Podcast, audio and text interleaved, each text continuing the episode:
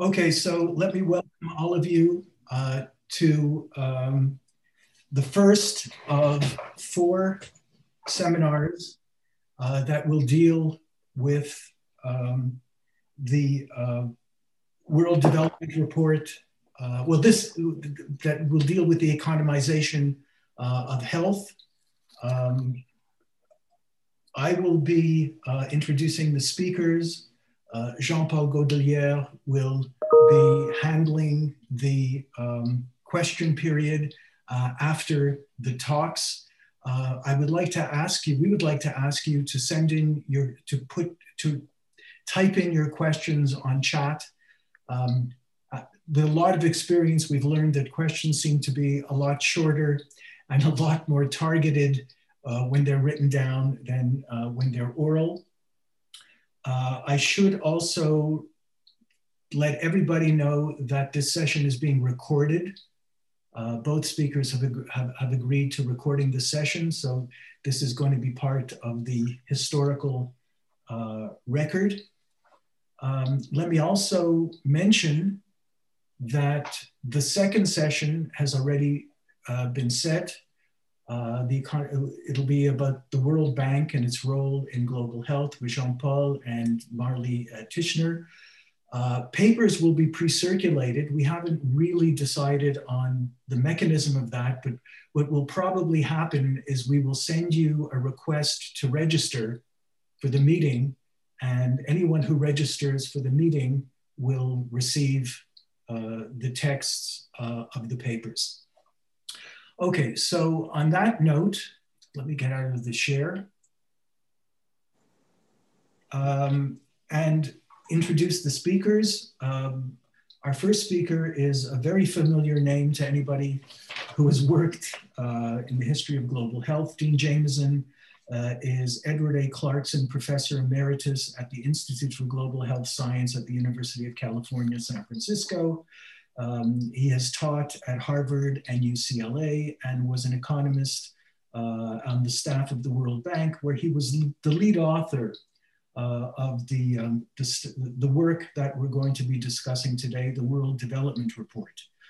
Um, he's been leading or co-author of many key uh, global health publications, most notably uh, Disease Control Priorities in Developing Countries, which was first published in 1993, uh, a second edition in 2006, and a multi-volume third edition published between 2015, 2015 and I think 2017 uh, uh, was the last one as far as I know. Um, I should also point out that he, he was the lead author of the ad hoc, uh, of the report of the ad hoc committee on health research in 1996, which was a major influence in the reconfiguration uh, of uh, uh, global health research institutions around the turn uh, of, of, of, the century. Um, uh, he recently served as co-chair and study director of the Lancet Commission uh, on Investing in Health. Okay, so um, what I will do now is ask Dean to start, and I will try to handle his. That is what we're talking about today. I had a um, large panel on my wall for many years that had this cover in nine languages. Um, it was too big to lug around, so unfortunately I no, don't have it anymore. I wish I did. So this was available uh, in nine languages. So um, let me just uh, speak without slides for the next uh, 15, uh, 20 minutes. So take that off, George, please. Um, so I, am taking it this series of uh, talks on economization in health. We'll have at least one more discussion next, next time on World Bank issues in health and uh, relations to WHO. And so I'll begin part of that uh, discussion, maybe even introduce it uh, now. Um, but many, many years ago, when um, Robert McNamara uh, was president of the World Bank, he had uh, very strong feelings about the importance of population control. And there was a population department created within the bank to provide financial support projects uh, to countries in the population area. And they had a steady record of projects, which was two this year and four next year. That went on for about uh, 10 years. They never quite got to the four, and the department became um, a little bit of a black sheep in the bank. Um, senior management of the bank um, in the um, early 80s, probably, um, decided to broaden the mandate to include health and nutrition and brought in a new director, John Evans, uh, tasked with doing that. So, um, long before the WDR 1993, uh, the bank had decided that um, a lending program and a IDA credit program in health was worth um, worth doing, and it it was solidly established in the bank, but not not a large program in terms of money as the bank uh, bank was at that time. The bank's um, research group is led by a chief economist who, vice president, chief economist, who also serves as the economic advisor to the president of the bank. And one of the annual responsibilities of uh, the chief economist is to uh, suggest topics for each year's World Development Report and then to uh, supervise the process of getting it written more or less on time. Um, and the World Bank uh, at the time, uh, um, by the time I'm talking about late 80s or early 90s, was a um, full fledged uh, participant, I'd say, in the Washington Consensus. Uh, by Washington, people mean different things by that, but it's typically a limited government approach uh, to development, an approach that uh, favors uh, relatively free trade and capital movement uh, and um, care with the size of government budgets.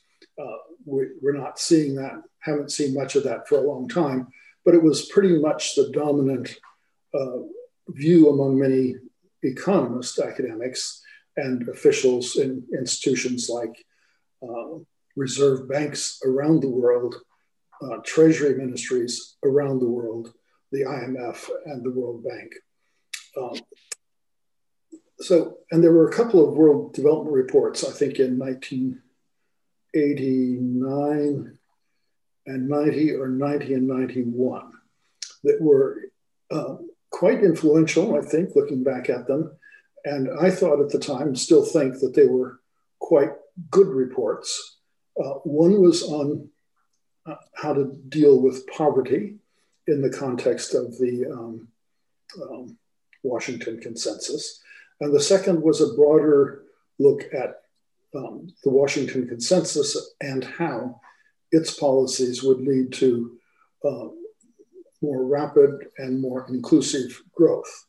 So, those two documents, I think, uh, represent a strong statement of the role of very limited government in the development process and how you can achieve development goals, how you, they argued, would best achieve development goals with limited government.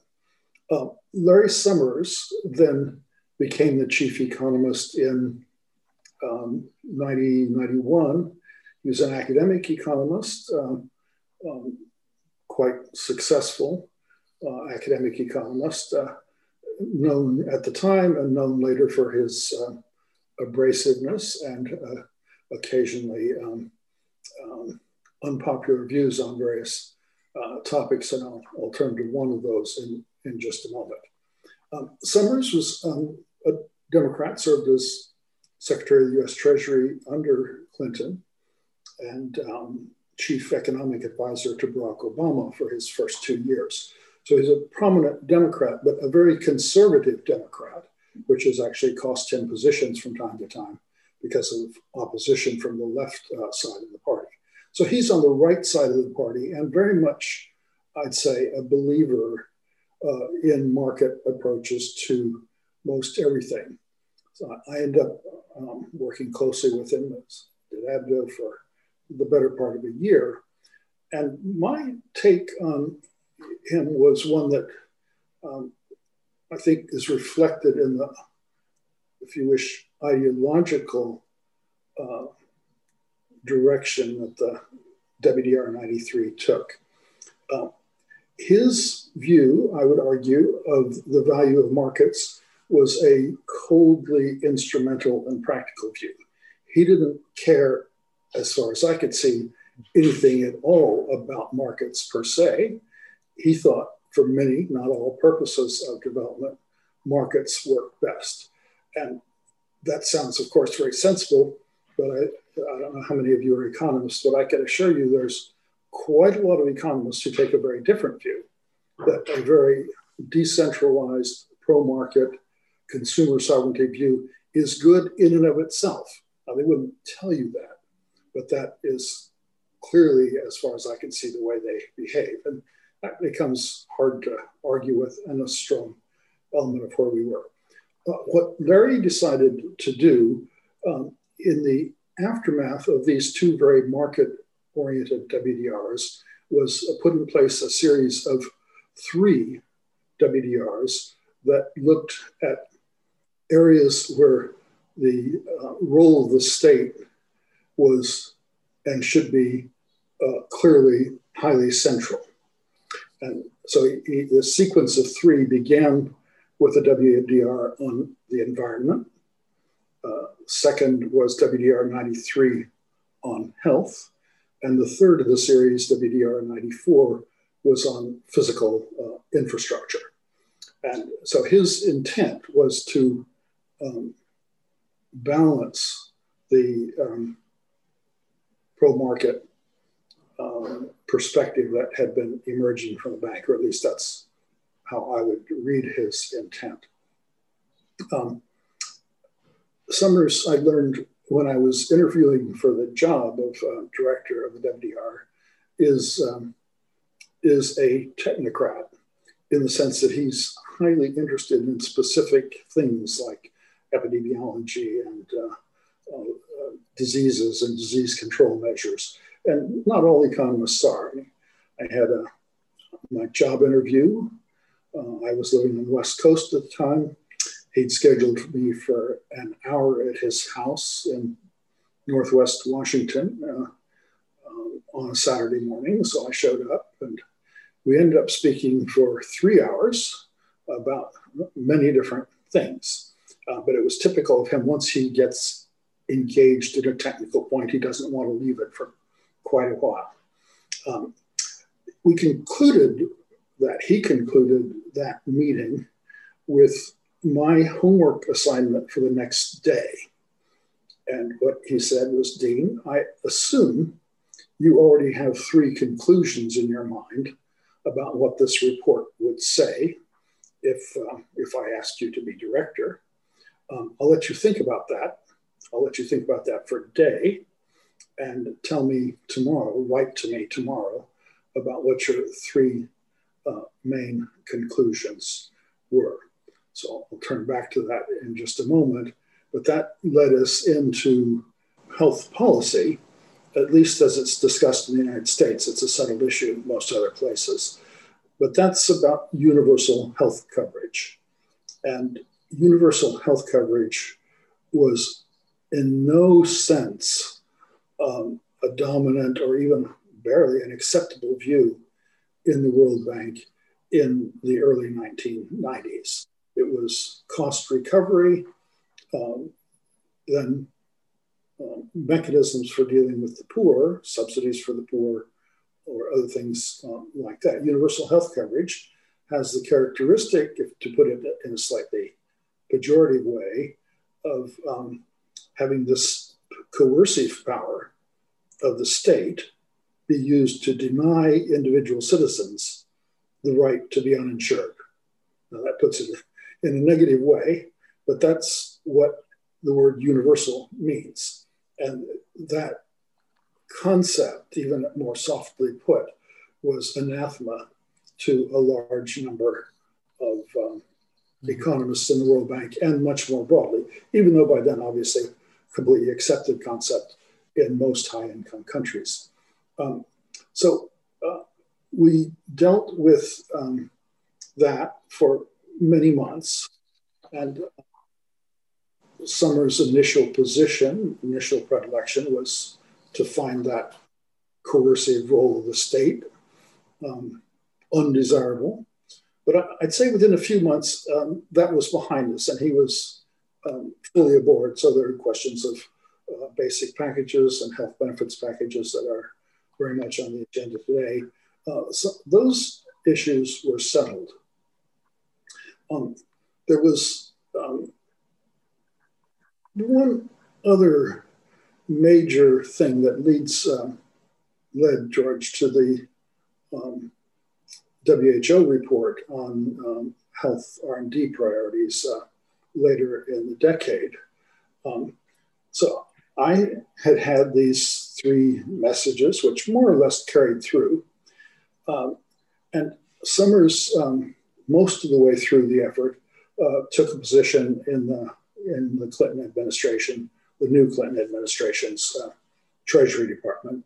Um, and we had an acting vice president for a while, then a new vice president. And the new vice president was a complete macroeconomist uh, who had some interest in health, but no serious interest in economics of health or agriculture education, but a smart and interesting guy. Anyway, he essentially repeated what Summers um, had asked me to start with. He says, I, I assume that you probably had um, your main thoughts about how this report would unfold uh, early in the process. So don't bother to summarize those for me. What I want to know is what conclusion did you come to that you did not go in to your year's work uh, holding? And that uh, certainly was an unexpected and I thought interesting question, but it had a very, very easy answer.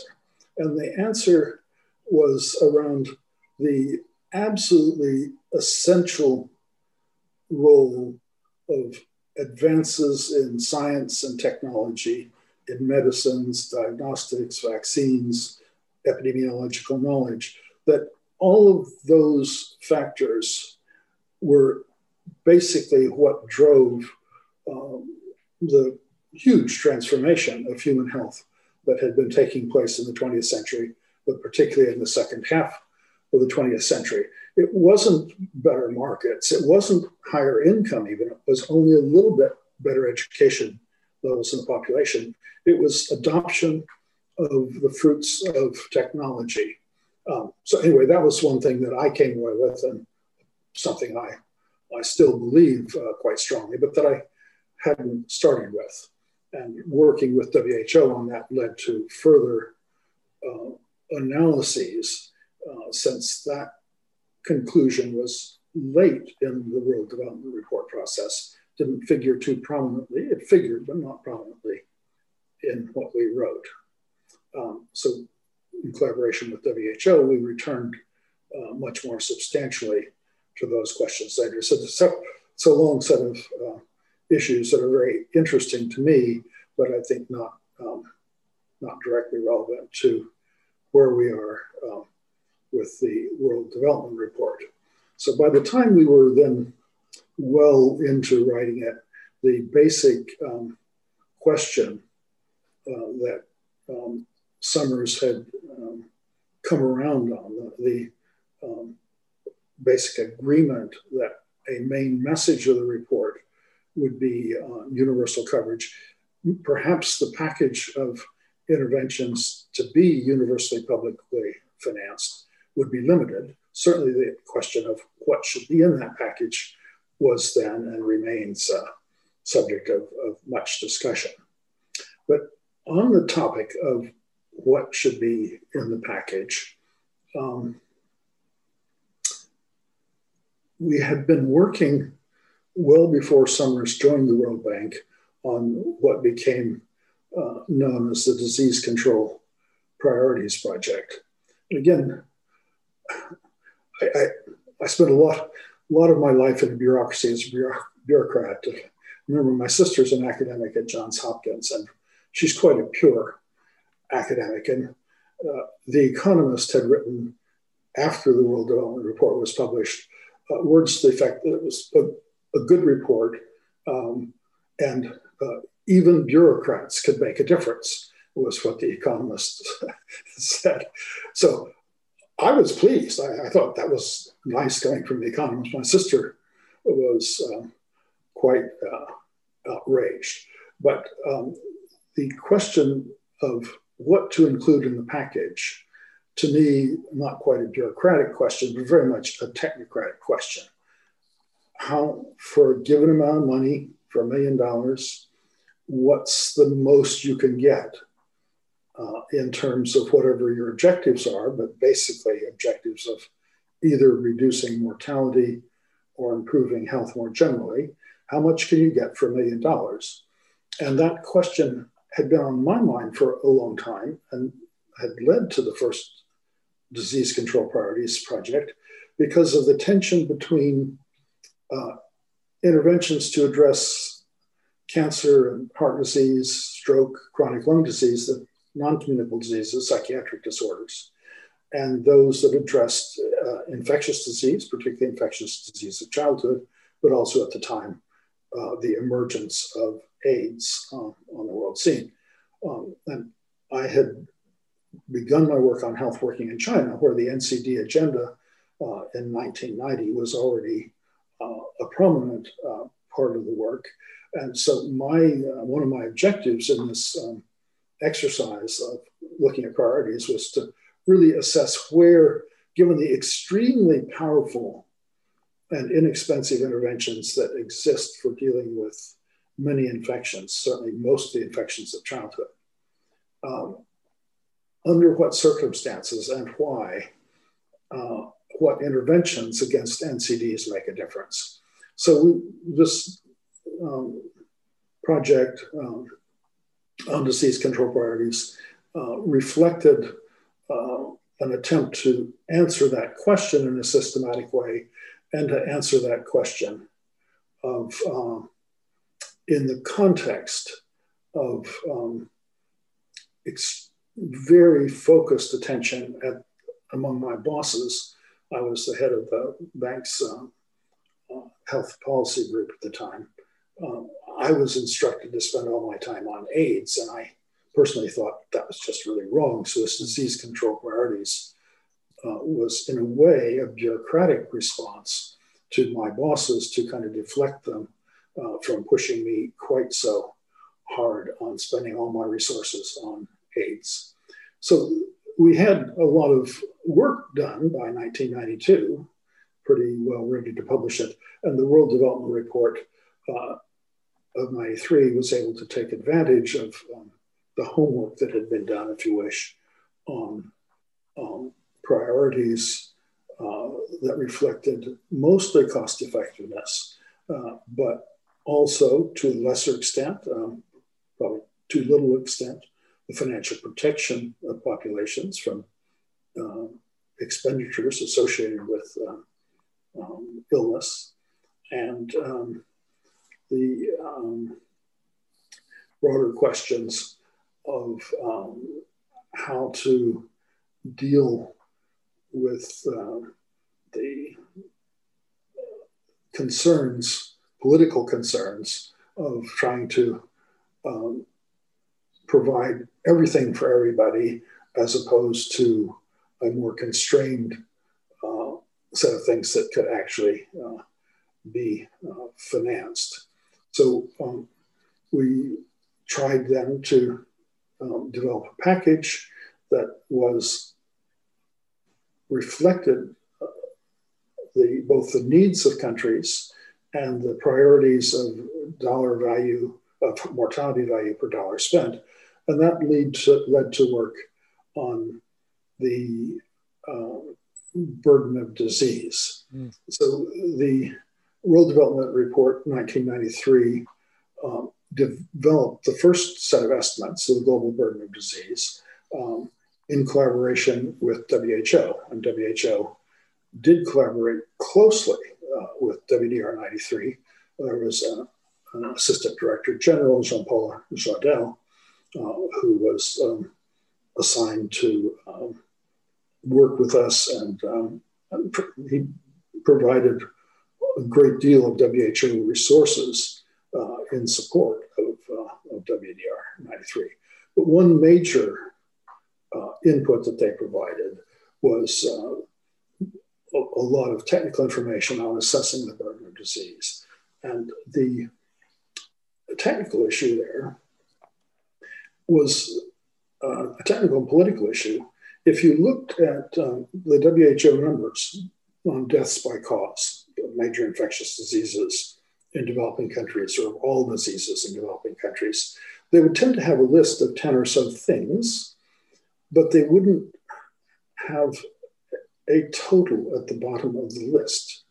And the lack of a total reflected um, a great deal of internal dissension among the disease programs about whose program was most important. And if my disease, malaria, killed two and a half million people a year, and your disease, um, acute respiratory infections, uh, only killed 1.2, then um, you're not uh, not as deserving of bureaucratic budget. I mean, you can see how that goes, and it's perfectly perfectly human and perfectly natural. Um, so if you actually went around to the programs in WHO and wrote down, let's say, the causes of under five deaths uh, by program, uh, as reported to you by program, literally you would get a number when you added all those totals up that was about twice the total number of under five deaths as um, calculated by the demographers. Uh, so they weren't fitting into the envelope. So a major objective and a major contribution of WHO to our work on WDR 93 uh, was uh, to try to get an assessment of the burden of disease that um, lived within the total death envelopes uh, that uh, the demographers uh, provided us. And then, in addition to that, so Alan Lopez was uh, the WHO official at the time who had been thinking about those questions for a long time and worked closely with us then to come up with these estimates of deaths by cause, by region, that were completely consistent with each other in terms of uh, demographic uh, totals. Uh, Chris Murray, uh, we asked to add on um, disability information so that it was a burden of disease being assessed, not just a burden of mortality being assessed. Um, actually, George, if you could put up um, the next slide um, briefly which was the first uh, report of the global burden of disease.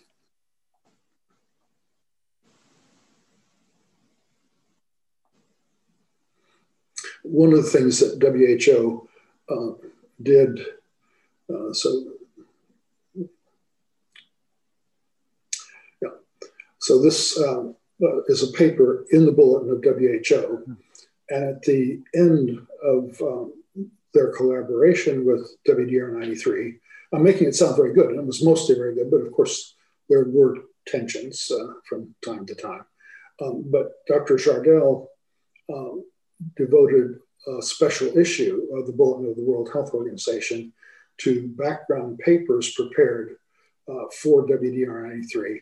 And so this uh, paper was one that reported on the global burden of disease um, estimated in 1990 um, I actually revisited some of our numbers much later in Commission on Investing in Health to see what um, in the year 2012 or 2013, if you re-estimated in light of all of what you knew uh, in 2012, if you re-estimated the burden of disease in 1990, how close would you come to what we actually estimated in the WDR and then in a slightly more extensive form in this long paper.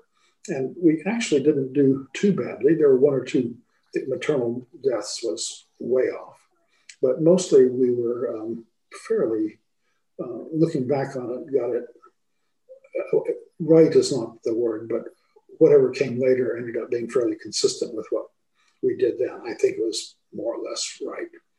Um, so there, was that and um, seven or eight or nine other background papers that WHO published uh, in the bulletin.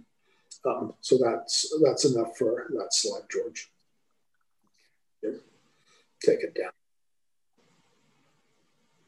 Um, so um, we looked at the burden of disease, we looked at cost effectiveness, we tried to put this together in a, a larger picture that reflected um, this universalism concept, even if it was around ultimately, in one sense, a fairly limited set of interventions, um, two sets of interventions that we looked at, for one for low income countries, one for lower middle income countries, more expansive set.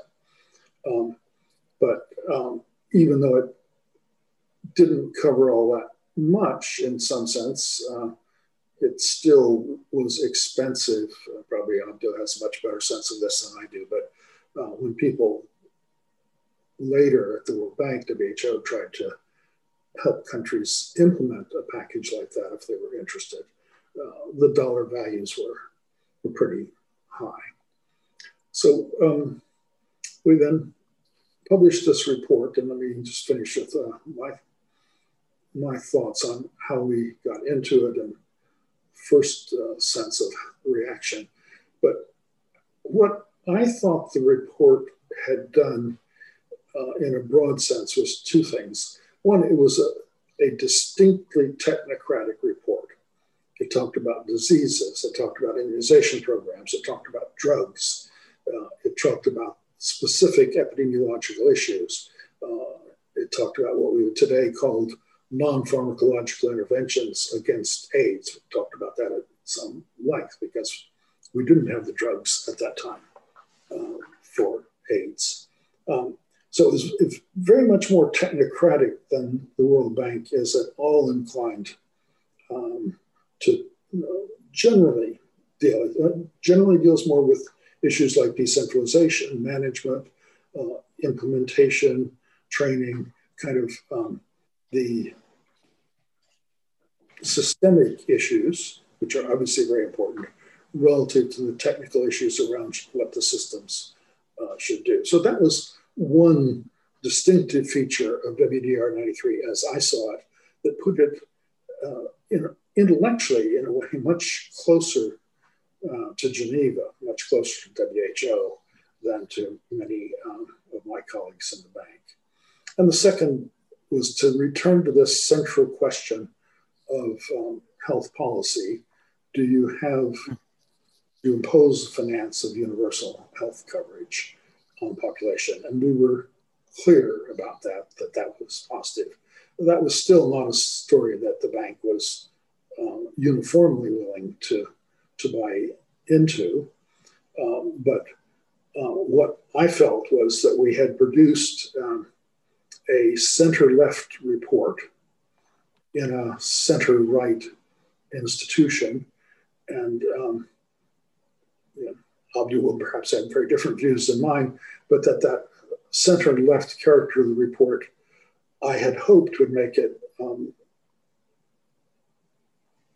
acceptable um, outside the bank, and it was in some places, and certainly was not, as perhaps some of you know, in other places. And it, the same within the bank. There was acceptance in some circles, uh, rejection in other circles, uh, and um, that was, uh, I would say, it was it was not a neutral response. There tended to be people inside the bank and outside the bank who quite liked the report, and there were quite a few people who didn't like it at all. And those communities, to me, ended up interestingly, the pretty far right community and pretty far left communities were the communities that really didn't like the report as I read it, uh, as I read the politics of it afterward. Um, so that um, perhaps is uh, too long an introduction to how we got to 93. And uh, Abdo, you might have further reflections on the process of and, and, and, content, messages of the report, as well as um, beginning to reflect on what happened afterward. Okay. Um, we're going to come back to Dean um, in a moment, but first let me introduce Abdo Yazbeck, who is a leading um, health and labor economist who spent, who spent 22 years at the World Bank, where he managed uh, various regional uh, health programs.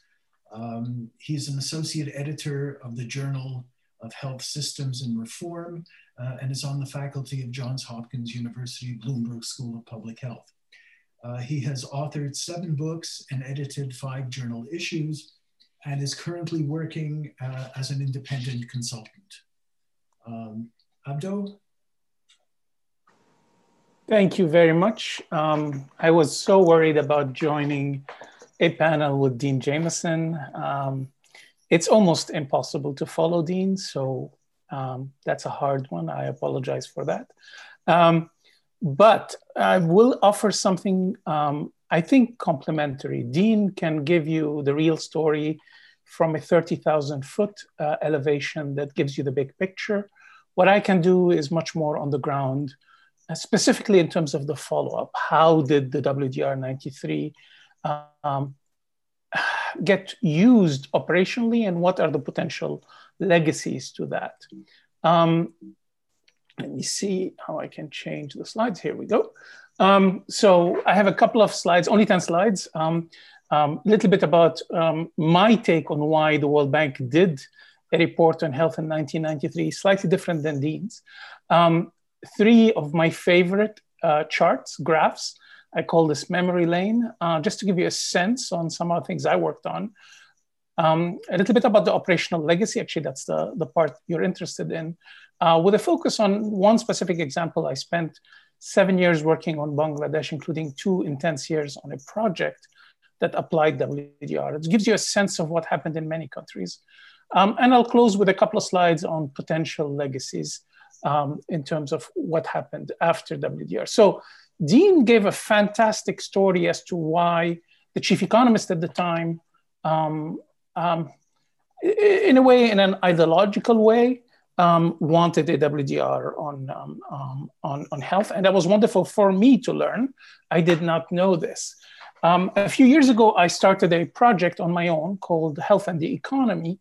And part of it was to actually understand health as it went through from the 60s to 2015 at that point, in terms of um, where it plays, how it plays. And I looked at the World Bank data because all World Bank data, all World Bank publications are available to everybody. It, we call it the sunshine rule.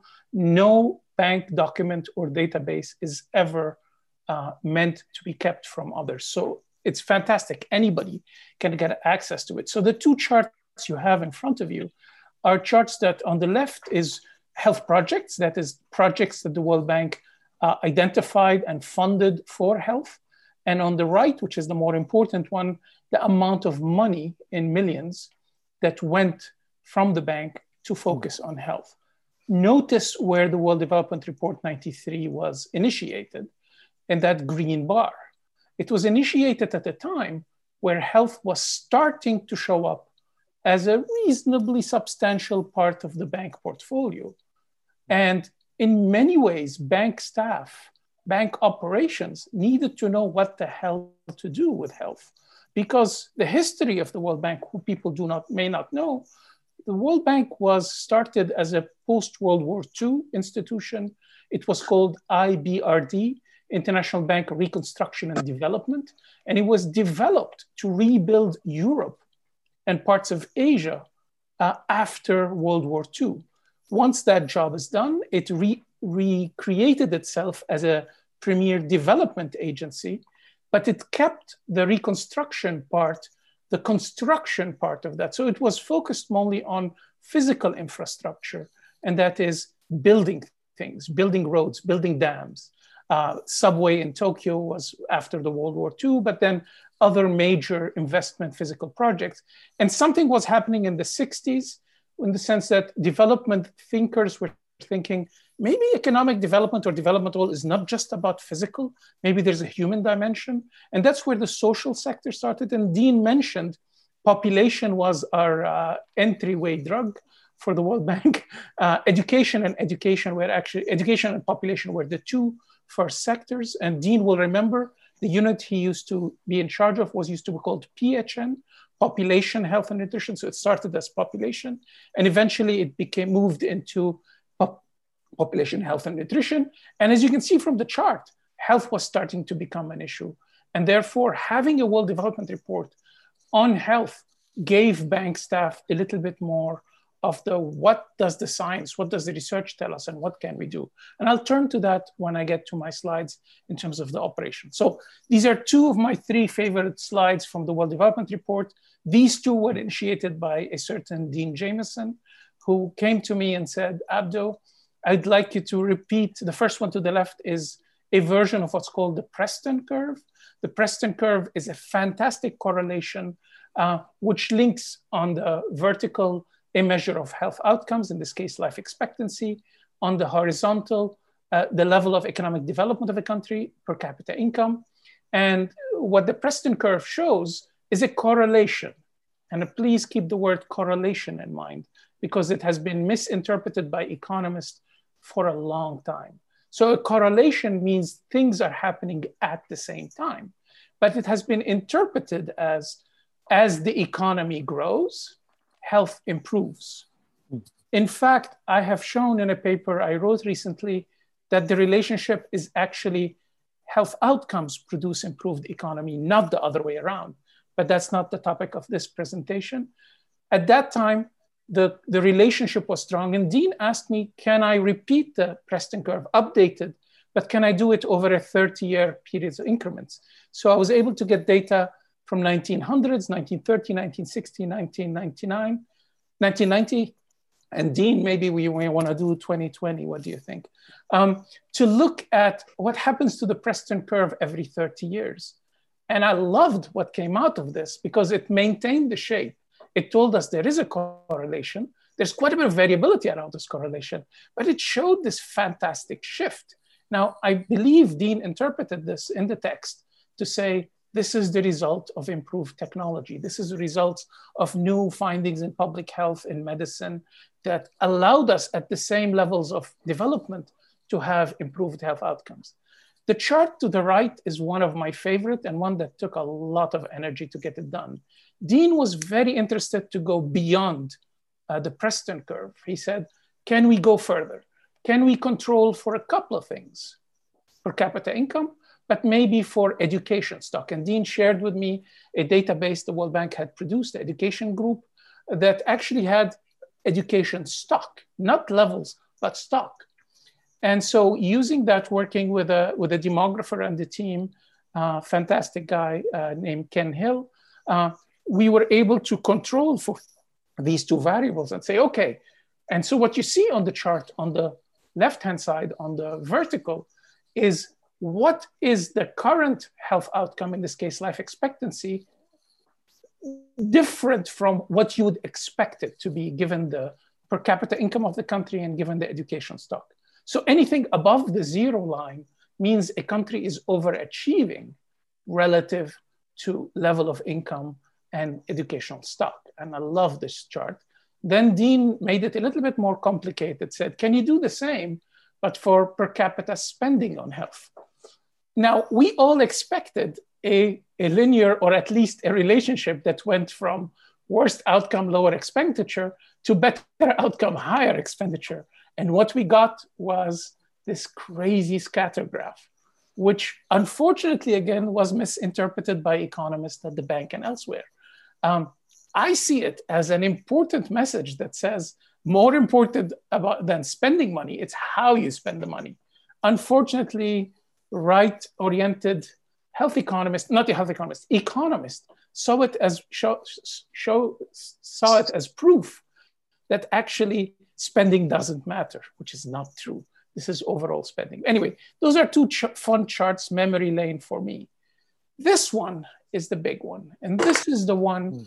It's it's it's sort of a a wonderful chart because it reminds me of two people we lost.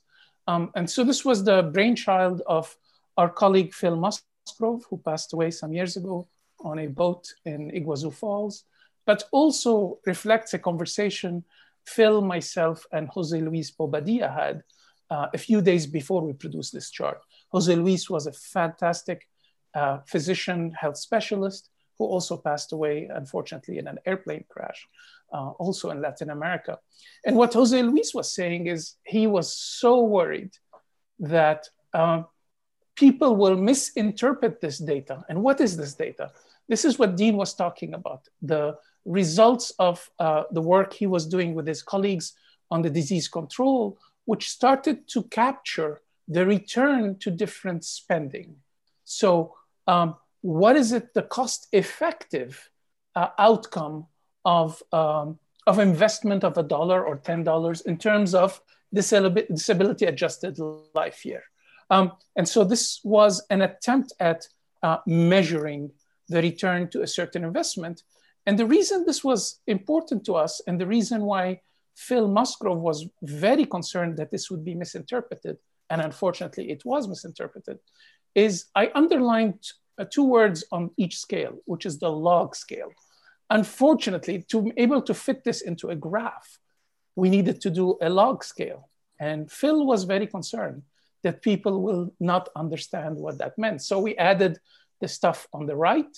This is a dollar for DALY. So this is buying a disability adjusted life year by spending a dollar versus $10 per DALY versus $100 per DALY versus $1,000 per DALY is $10,000. So each line represents an order of magnitude difference.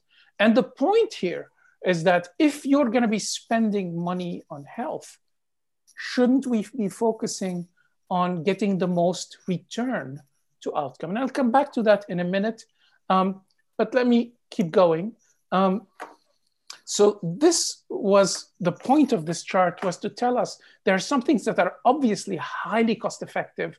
There's certain things that are obviously highly cost ineffective. But our concern was this is not accurate data. We were worried, Jose Luis was worried that Harvard University will be running around with a black box with data and says, okay, so how much should the country spend? This is how much money you have. These are the 20 interventions you should spend. Unfortunately, he was correct. And Harvard University did that for a number of years. And this continued, unfortunately. So what are the operational legacies? I'm gonna talk about the two sort of big uh, pieces that, in my view, were extremely important and heavily impacted the World Bank and other agencies afterwards. One was a measurement issue. Um, and the idea was, as Dean mentioned, up to this point, our focus had been on um, mortality. And um, there was a, a, need to define the enemy. And in this case, the enemy was um, burden of disease and importantly, it was important to understand what can we do about that enemy. So the cost effectiveness data allowed us to say, okay, this may be a big enemy, but we don't have interventions that are cost effective. And so it allowed us to think more about defining the enemy and defining what we can do about it. Bringing that kind of a measurement made a big, big difference. The second line is really the big, big legacy the World Bank after that and many other agencies after that focused on the idea of a package of services, making budget choices much more explicit, in my view, much more ethical. Because before this became the operational instrument, we honestly did not have a way of helping countries think through choices and implication of choices in terms of budgets. And this is a huge legacy I'm happy to talk about later if you want. Two additional legacies. Um, it was a consolidation of a shift away from infrastructure. I mentioned in a minute, minute ago that the bank was a reconstruction bank, so it was mostly physical infrastructure. And so the first instinct in education was to build schools. The first instinct in health is to build hospitals. I call these things white elephants. If you want in the Q&A, I can tell you where the expression white elephant came from. Fantastic explanation that like all good stories come from India. And, and so, but what the WDR allowed us to do was think of investments in health and projects in health. I'm going to show you an example in a second that doesn't look about building things, but looks about spending, looks at, looks at decisions within a health system to make a difference in people's lives. And the second part of that is something I've lived for 28 years. I spent most of my time in development as the go between between the Ministry of Finance or Treasury and the Ministry of Health. And it's mostly over budget discussions. And what WDR 93 and the approach relating to cost effectiveness gave us is a joint language between Treasury and Health. See, Treasury thinks in terms of investments and return to investments. Health doesn't think that way. And this was an attempt to bring that language together. And finally, and Dean may want to talk about this, an interesting legacy of WDR 93 is that it led to the Gates Foundation focus on health. When Dean is not sharing stage with me, I take full credit for this. And I say it's because of my work on WDR 93 that the Gates Foundation decided on health. But Dean has a better story than I, and actually a truthful story in terms of that. Let me turn next to a specific example just to ground it into the reality. So I, I left the bank after WDR 93 to work as an independent consultant or as a consultant for USAID project. And, and after that, I was recruited back to the World Bank in 96, specifically to apply WDR 93 to a huge project in Bangladesh. Bangladesh at that point had had 20 years of support from the World Bank on population and health, and they wanted to apply WDR 93. So this led to a project, the fifth project, which was 14 donors and lenders, a five-year project with the government spending came up to $2.9 billion.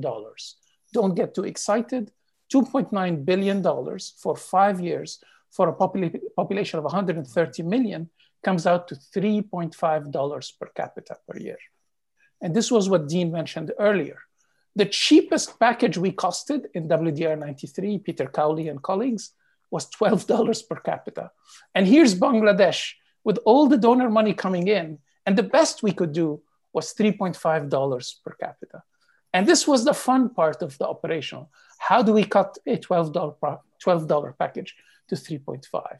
And I, I, I, documented this in a paper called An Idiot's Guide to Prioritization in the Health Sector, with the idiot being the author.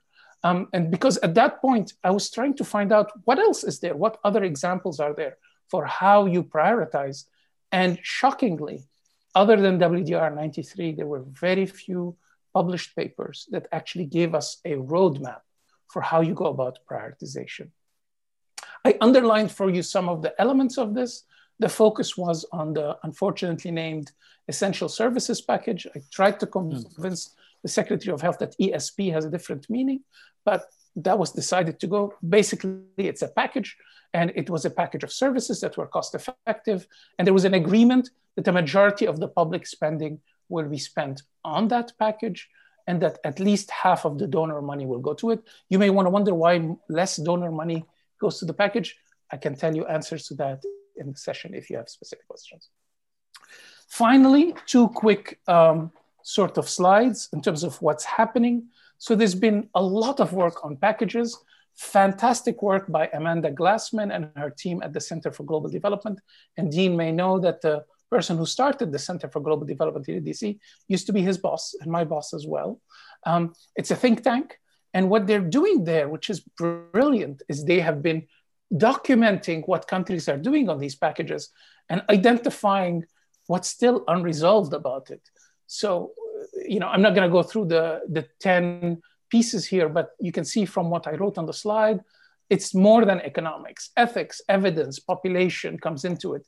Then you have to somehow operationalize it in some criteria health, financial protection, equity. And by the way, Dean has been working on that. So the health, financial protection, and equity is a new uh, cost effectiveness tool that Dean has been working on, which combines all these three, I think it's called extended cost effectiveness analysis. And then how do you shape it? Do you identify that as a set of services, as disease focused, as levels of care? How do you bring in and out interventions? What are the rules of doing it?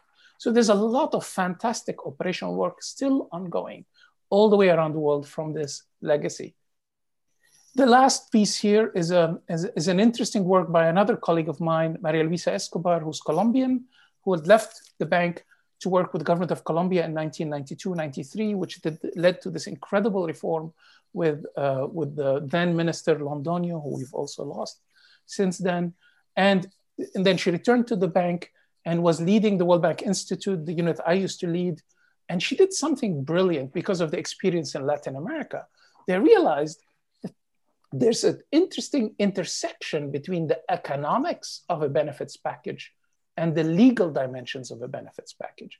Because in Latin America, the legal system was being used to do good and bad things to this benefits package. So if you think in terms of this two by two chart, anything above the line is that these are services that are prioritized.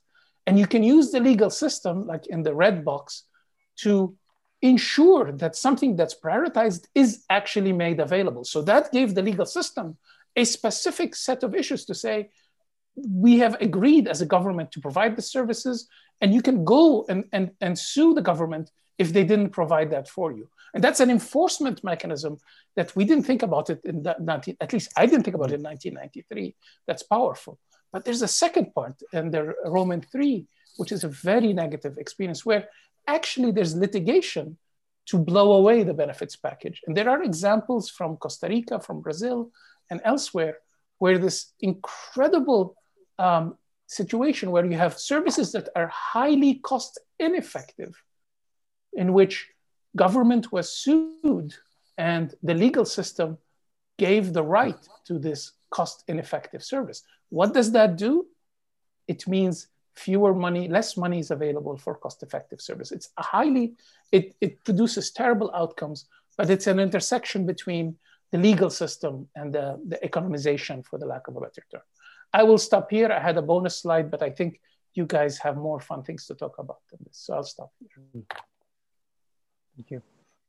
Uh, Dean, um, we're, we're running a little bit late and I see that there are huge numbers of questions, but if you could sort of maybe spe speed up a little bit your final uh, session so we can get to the questions, I think that would be really useful. Uh, sure. Um, um, a few just reflections on some of the things on the academic and policy side uh, that followed um, the WDR and work that continues. Um, one, as I mentioned already, was this um, WHO initiated uh, look at uh, R&D priorities and how important they were. Uh, in the late 90s, it turned out that several, three or four of the foundations that had been substantially supporting uh, health research for developing countries had all decided that they had stimulated uh, a lot of good work, that they viewed them, their roles as, um, as catalytic, and the cat- catalysis had happened and they were all going to get out. So all these four catalytic organizations decided more or less at the same time that they would be getting out of it because the job had been done.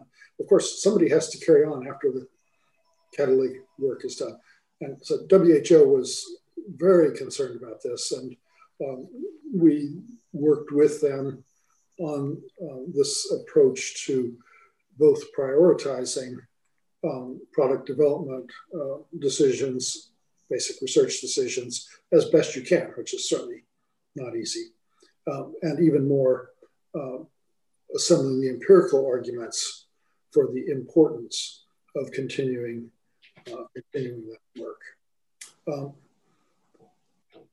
Larry Summers, um, who's played a, an important role in my intellectual life, um, had gone on to deal for many, many years with other things than health. I mean, he was in the US Treasury under Clinton, became president of Harvard, uh, contra- quite controversial president of Harvard, moved back into the Obama administration, returned to being a professor at, at Harvard uh, shortly, partway into the Obama administration. Uh, essentially, he had two years leave and he had from Harvard and he had to go back or resign. Um, and about that time, Summers became very re engaged in the topic of global health. He'd always been interested. Um, so, one thing that he had done as president of Harvard is put a fair amount of institutional resources at Harvard uh, into global health, and those uh, remain, some of them remain visible uh, today. Um, and uh, I asked him after a conversation with the editor of The Lancet, Richard Horton, uh, I asked Larry if we uh, might do a retrospective on what had happened as a result, as far as we could tell, of the publication of WDR uh, 93.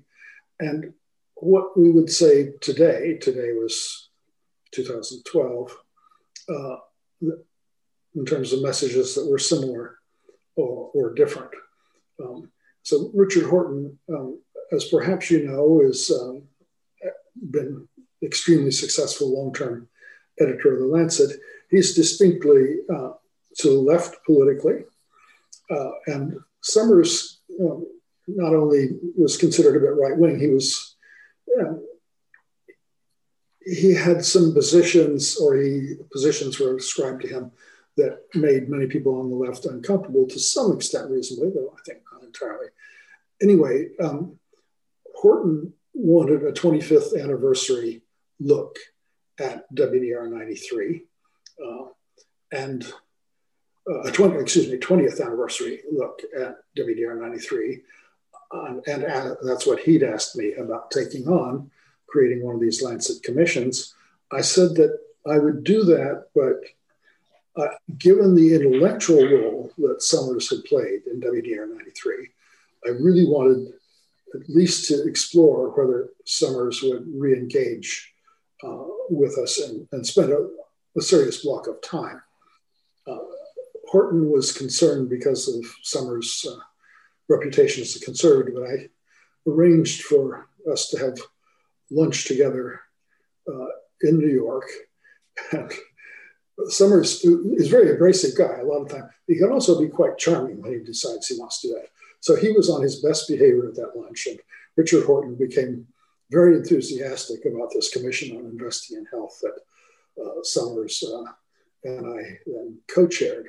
So we revisited a lot of the issues, and I think probably some of those issues will come up in the in the questions. But the Lancet then published two long reports um, from the Commission on Investing in Health, and um, that uh, those have had, you know, whatever influence they they have had. Um, so that plus a continued um, series of analyses in the disease control priorities um, line of work uh, has occupied a lot of my time professionally over uh, over many years. Uh, let's just look quickly at the last two slides and then um, uh, turn to the discussion.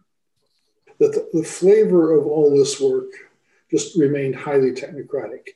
Um, this particular slide concerns ischemic heart disease and mortality from ischemic heart disease in the world and by region. You see on the left China, Eurasia and the Mediterranean, India, Latin America, Sub Saharan Africa, high income countries. The question um, that we were addressing uh, was to what extent were there ongoing improvements, uh, that is, reductions in uh, mortality uh, from ischemic heart disease, which was already becoming dominant and, or at least extremely important in much of the low and middle income world. And I had gone into this thinking that, you know, perhaps slowly, but everything was getting better.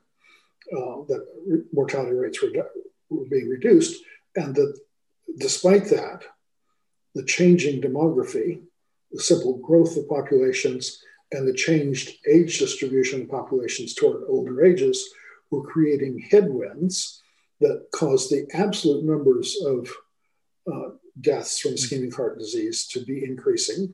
So it'd be a rate of increase um, when we then controlled for age distribution and population size and looked at the rate of reduction up to, I think, about um, 2015, I can't see the number myself, uh, 2016.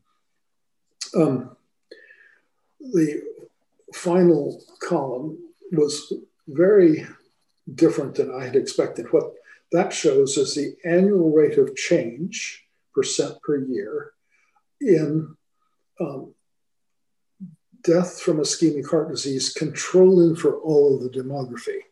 And so a minus sign reflects a negative growth rate improvement.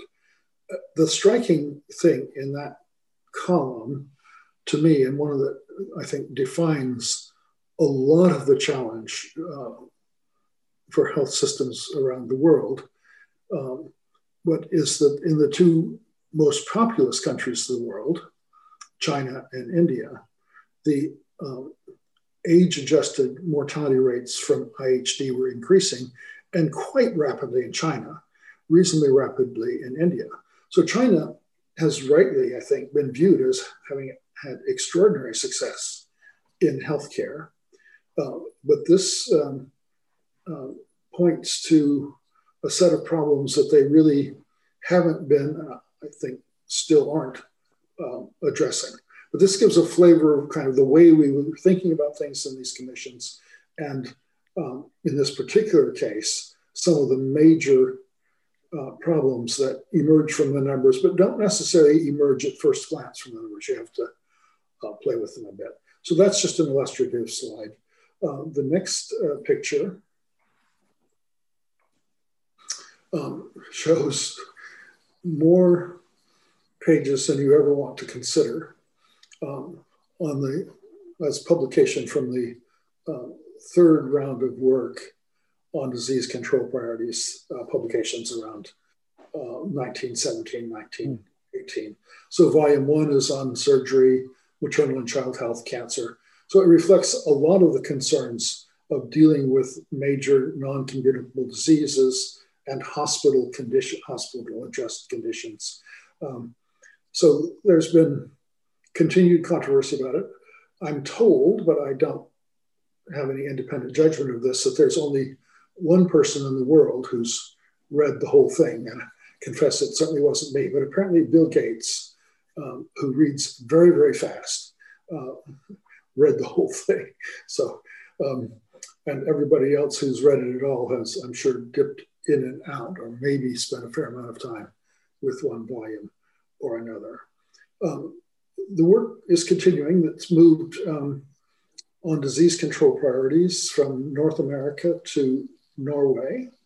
Norwegian foundations, Norwegian government have been investing heavily for many years in the ethics and economics of priority setting in health. Uh, there's a center at the University of Bergen on exactly that ethics and priority setting in health. And that center, under the direction of um, Ole Norheim, uh, is taking on responsibility for a much smaller uh, disease control priorities uh, effort over the next two or three years. But again, as with the first three editions, uh, these were all, the first one was very much completely a creation of the World Bank. The next two were published by and in collaboration with the World Bank. Uh, and the World Bank will be uh, closely associated uh, with this um, fourth round. The current director of health uh, at the World Bank is former, I think, health minister in Nigeria, Mohammed Pate, but um, extraordinarily intellectually engaged as a manager, and he's been a pleasure to work with on these um, on these questions. So there, a lot of this work continues, and uh, those of you that have interest, uh, either in reflecting on it or getting engaged with it, um, happy to stay in touch. So thank you for this very comprehensive uh, presentation and uh, they have raised many questions already. So I think we can start with some of them which have to do with the somehow the the background, the the general aims of the WDR report, and especially the the previous debate associated with the uh, question of health and financing. And we have here two questions by Valerie and uh, Christopher on the on users fees. Valerie asked you, uh, I guess you can see the uh, the question in the in the chat uh, there, so I won't read all of them, uh, but recap. so we, Valerie asking about the uh, World Bank staff and many at WHO continuing to believe that users' fees are a usual instrument, and uh, Abdo started to uh, to respond uh, uh, about that. But Christopher sees has enlarged the question on uh, the the ways in which the the bank had monolithic commitments to these the, and what about and asking about the differences between economists based at headquarters in country health economists or mission staffs and uh, uh, saying that it seems that the bank had cooled somewhat on users fees a little since the papers by De Ferranti in 1985 and uh, 1987, I mean, the, which were very much about financing, it, it, so far as I remember, about financing mechanisms. And I would suggest that besides you, the specifics about users fees and the, the debate of the time regarding the status and the, impact, we, you enlarge the, the question to that George raised, uh, which is how aware were you of going well beyond the Washington consensus and beyond earlier World Bank positions. And I will link that to, to my own specific question in this respect, which has to do uh, with the changes within the uh, public, uh, population health and nutrition uh, division or, or department regarding these debates about financing. I mean, it's uh, telling us a little bit more maybe about the ways in which the, the work associated with the writing of the report uh, displays discussion within the, the, the, the PHN division. So, Abdo? Well, I can uh, start with uh, my knowledge of the World Bank since 96, moving forward. Dean may want to talk about um, a slightly different angle. On user fees, uh, Dean will correct me, but WDR 93 was not very positive on user fees. Um, uh, and so it sort of was the antidote to the 1987 paper, which had put user fees of one, as one of four policy priorities. Um, WDR, I, I remember even interviews Dean was giving during the launch of WDR specifically saying, here were the three objectives of user fees. And in 1993, we're quite sure we're not achieving any of them. And so it's not necessarily an important thing. Moving forward, I was 10 years as a manager at the World Bank. In those 10 years as a manager in two large regions, uh, Europe, Central Asia, Sub-Saharan Africa, not once did any of my staff, whether they're field-based or Washington, pushed for identified or even mentioned user fees as a priority. And that's part just, I pull whatever hair I have left because since the 1987 push by the bank on user fees, the whole academic world, certainly the left side of the academic world, which I like to belong to, I'm, I'm very much a left leaning economist, still says the World Bank is pushing for user fees. Even the comment here says WHO is using, pushing for user fees. Neither institution has been pushing for user fees for a long, long time. And so I, I don't know what else to say. It just, uh, it's not something that's real, but it seems to live in academia, and I don't know what to do about it. Um, I'll leave to Dean the question about the Washington consensus. This was way above my pay grade. Well, um, certainly I think uh, I was quite correct that as we thought about user fees, and we did think a lot about user fees in our work on WDR 93. Um, the conclusion uh, was just not to directly contradict the major 1987 paper uh, Abdo referred to advocating user fees, uh, but to treat the subject with silence. And um, to some extent replace the question of rationing of services with money uh, to how do you focus um, a benefits package or public resources on the poor. And um, that, you know, one way of doing that is rebating user fees, extremely administratively difficult, close, in my view, to infeasible.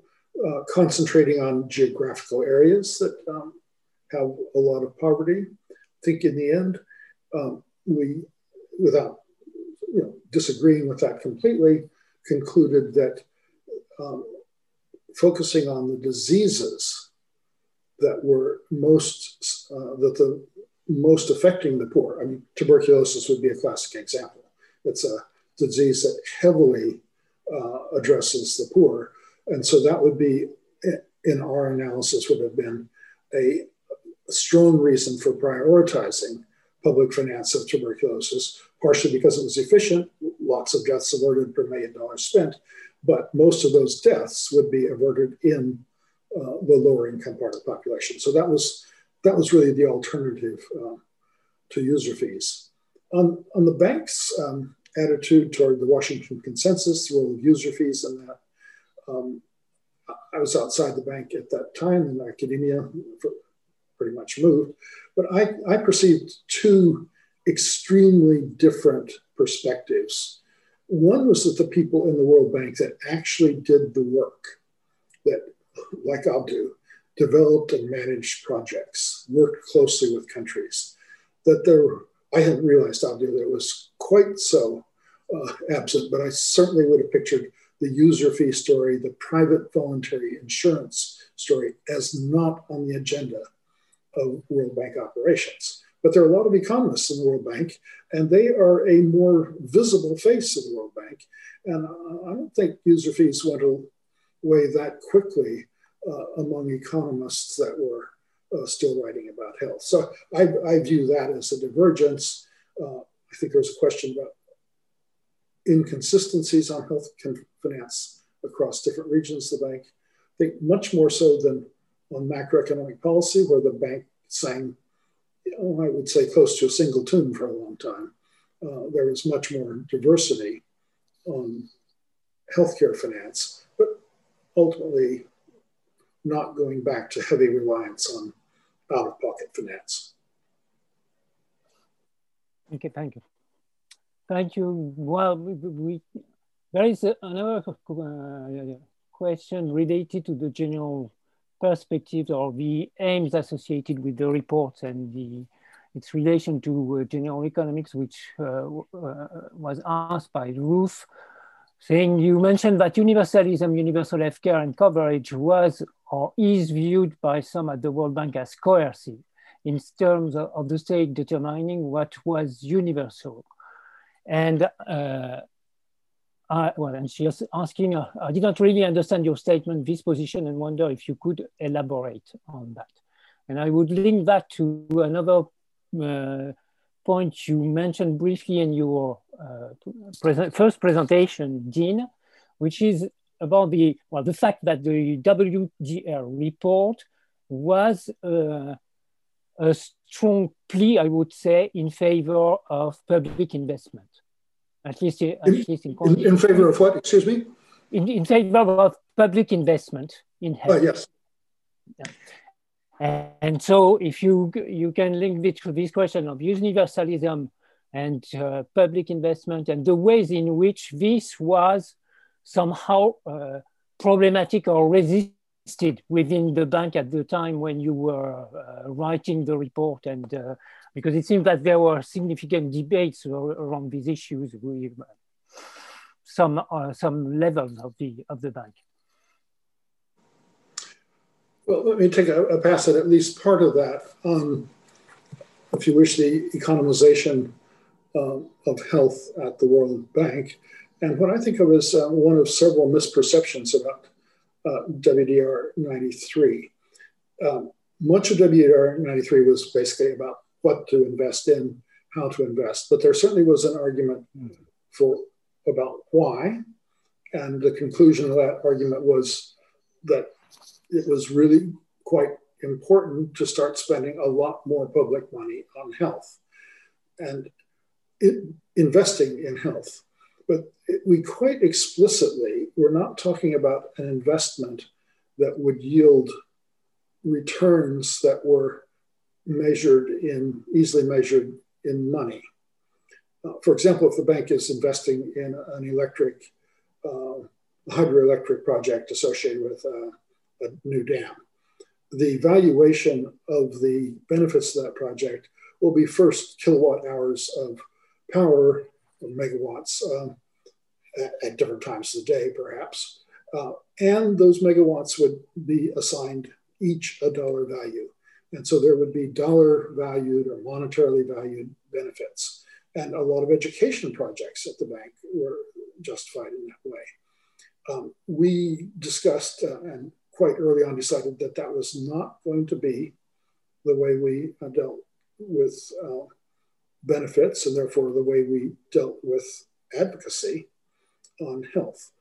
Um, and there are a variety of reasons for that, but Summers had, among other things, gotten himself in a lot of trouble politically, almost got fired actually, uh, for talking about monetary value of uh, mortality reduction uh, in an indirect way. Um, so, what was the rationale for this investment? Basically, it was that the technology for improving health, the vaccines and the drugs against the mm. big sources of mortality, were extremely powerful and extremely cheap. And people really cared about their health and their children's health. So, health conditions, because of that technological place the world was in in the late uh, 20th century, in the mid to late 20th century, you could buy far more gain in human welfare by intelligently allocated expenditures on health than you could buy uh, from increasing per capita income. So that in that sense, the welfare gains um, were not being sufficiently uh, prioritized relative to the welfare gains uh, from investing uh, in economic development more traditionally defined. If I may, on the universal argument, yeah. universality, um, I think what Dean was referring to in his comments was a strong libertarian um, um, sense mm-hmm. within the bank's uh, macroeconomics um, and in high-end sort of thinkers about uh, coerce, coercing people into something. So there was a pushback early on, at least from what I could see from my very low level, um, you know, being the guy who carries the bag for the team, um, that there was this push uh, about why are you pushing this on everybody? But there's an actually very interesting set of debates that followed in which I actually was aligned with the economist about, against the public health people. And it, around, it goes around the concept of universal health coverage in the sense that the public health people continuously say two things that have been empirically proven to be incorrect. And unfortunately, Dean has even said them once or twice. One, it, there's this sort of crazy concept that investing mm. in health is the same as investing in poor people. Absolutely not true. And there's the second statement, which is slightly less bad, but bad anyway, was that programs for the poor are poor programs. In fact, it was the economists in the bank, even people that Dean and I struggled with, like Jeff Hammer and others, that actually had done fantastic work in East Asia on something called benefit incidence analysis, and that is to identify where the gaps are in this universal coverage. And in fact, arguing that if you keep pushing just universality um, without understanding where the holes are in the system, that you're actually producing more benefits to the wealthiest segments of society away from the poorest segments of society. So many of us since then have worked on the other side of it, is to say what we mean by universal health coverage is plugging the holes that relate to the poor. That's why we were very excited when, WDR, when the WHO came out with their definition of universal health coverage, which two of the three dimensions related to inequality. So that's an interesting, lively debate about what do we mean by universal and how do we go about getting to universal. And it included in it something related to user fees. Some of us have been pushing something which is a negative uh, user fee, which is conditional cash transfers, which started in Mexico, Progresa Oportunidades, which actually paid people to seek care. So it's a negative user fee. And it was seen as a way to actually use financing and incentives to get poor people access to services, education as well as health services. So this universal argument is quite interesting, but in a very different way than it was when Dean was starting the WDR. It's, it's a, mm-hmm. it has changed in, in, in both directions. That's where I find myself leaning right and not left when it comes to public health people who keep insisting that um, the poor can take care of themselves if we fund healthcare. Not true. Thank you. Uh, I suggest we uh, switch to a couple of questions which have to do with the the packages. Uh, so in a sense, the the way the the, uh, the the fabric of the of this perspective about essential packages and the the, the way of prioritizing that was uh, a part of the of the report. So the first question is a general one, which by Nancy Thomas, who is asking in the social sciences literature, there has been a lot of criticism of the package approach and the use of uniform protocols for diverse cultures. So how would uh, you uh, counter that criticism? And uh, uh on issues of uh, the ways in which the cost effectiveness evaluation and the packages were, were, were assessed or, or designed. Uh, Manjar is asking, in your work on cost effectiveness and on packages, was your work informed in any way by histories of health outcomes in European countries? So, uh, and uh, I think we can link that to a very important question that Claudia Long is uh, asking to Dean more specifically, why, why has it taken until very recently that the bank has become interested in depression, although GBD and DALYs have brought out it into, to the fore already in the 1990s. And uh, so far as I remember, in the, uh, the DCP, there was the first DCP, there was a section on mental health and uh, uh, uh the uh, the supply of uh, drugs against depression was included in the first essential packages. So, so this is also raising uh, an, I would say, a very important question, which is about the, the, the various diseases taken into account in, in the packages and the fact that non-communicable diseases uh, was viewed as an important uh, innovation and an important uh, uh, uh, legacy of the WDR report. So if you can comment the two of us about these different dimension of packaging design, source sources of information, and what's included, what's not included. Maybe um, I'll let you comment, Abdo, on package design, and I could comment on the specific uh, question of psychiatric disorders and uh, intervention against those in the packages, and I, a little bit of where I see that discussion going now. And yes, it's quite correct that we had uh, a chapter in DCP 1 uh, on um, schizophrenia and um, manic depressive illness, I believe. And uh, some of the off patent drugs are um, not that expensive. And probably work fairly well, though I'm inclined to think these days they maybe don't work as well as before. Some of these questions are kind of, um, you know, why things get where they are, maybe have stories that are not completely intellectual. And on this particular point, my sister is a professor of psychiatry at Johns Hopkins University. And uh, had I failed to pay proper attention to psychiatric disorders in my work, I would have had a little trouble from my sister.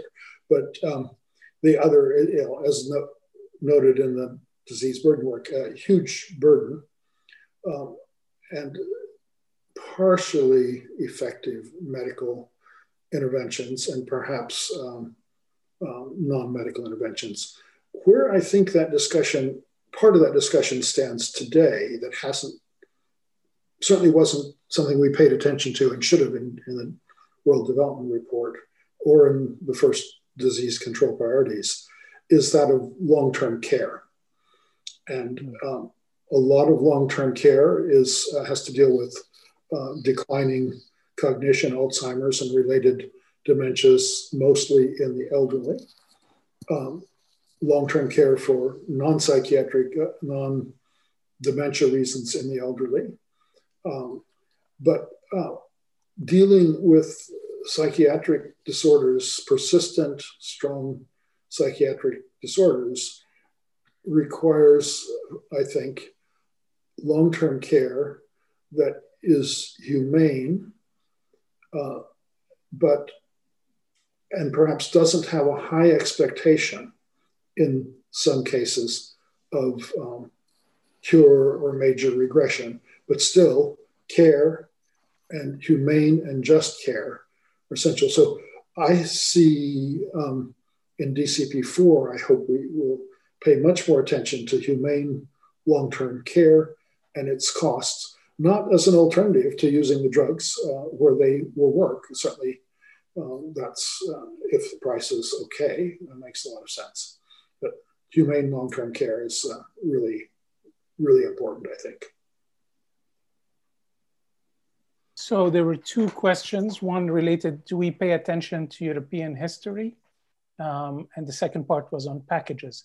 Um, as definitely we did not pay attention, all my uh, professional work at the bank, along with a lot of colleagues, we rarely paid attention to American history because that was the disaster module. We didn't want any country in the world to replicate the American model. We preferred the Canadian. Um, in Europe, um, this is tricky. Um, and so, for example, let me give you a negative example of not learning from Europe. So the European, um, inter- largest European engagement on health financing relates to labor tax financing through social health insurance. This is uh, Otto von Bismarck in Germany uh, in 1880s, um, taking 600 years of history in Europe of guild-based insurance and then turning it into public policy. This is how social health insurance came to be. What I find frustrating is when European development agencies then go to Egypt and say, oh, let's learn from Europe and let's start a labor tax social health insurance in Egypt. Egypt, who does not have 600 or even six years history of any kind of health insurance, to take a European 600 years of history and to try to apply it to Egypt or Haiti or Togo or Ethiopia is crazy. So, as a general rule, I don't look for high income countries to show me the way for low income countries.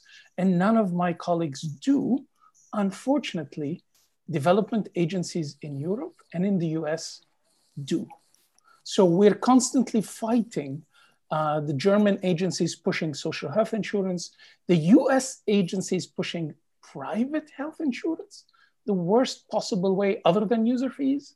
Uh, and so there's that history, bad history that we're trying to fight. On the benefits package or uh, uh on the package, um, so in the slide I showed you on Bangladesh, which I think should give you a sense of what we tried to do, I think the question was hinting at are we cutting and pasting from WDR 93 to 28 countries around the world that were implementing benefits package?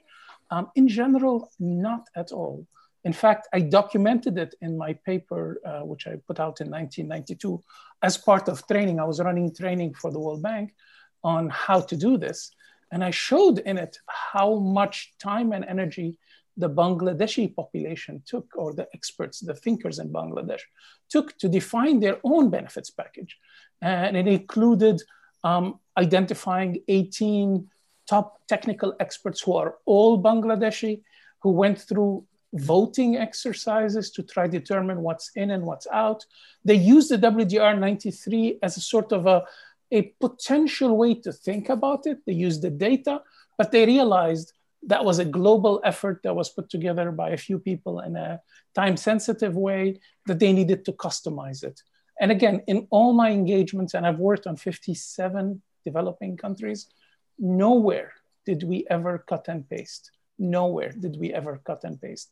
And so, again, I find it strange that there's this perception that this was just taken. Now, in some countries, they took more from WDR3 than, than others.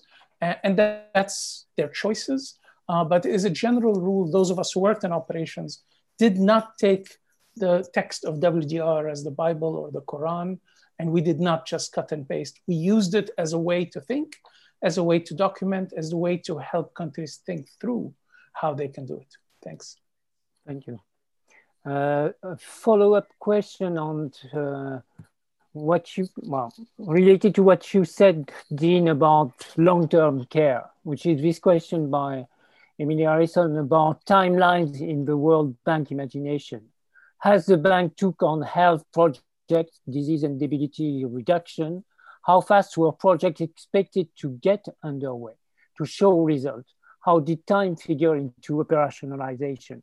And she, uh, and this is also related to what I was alluding to about the uh, non-communicable disease and the shift in the shifting uh, perspective associated with chronic disorders and the, the ways this has also hinged on the, the, the difficulty to, to, uh, to define effectiveness.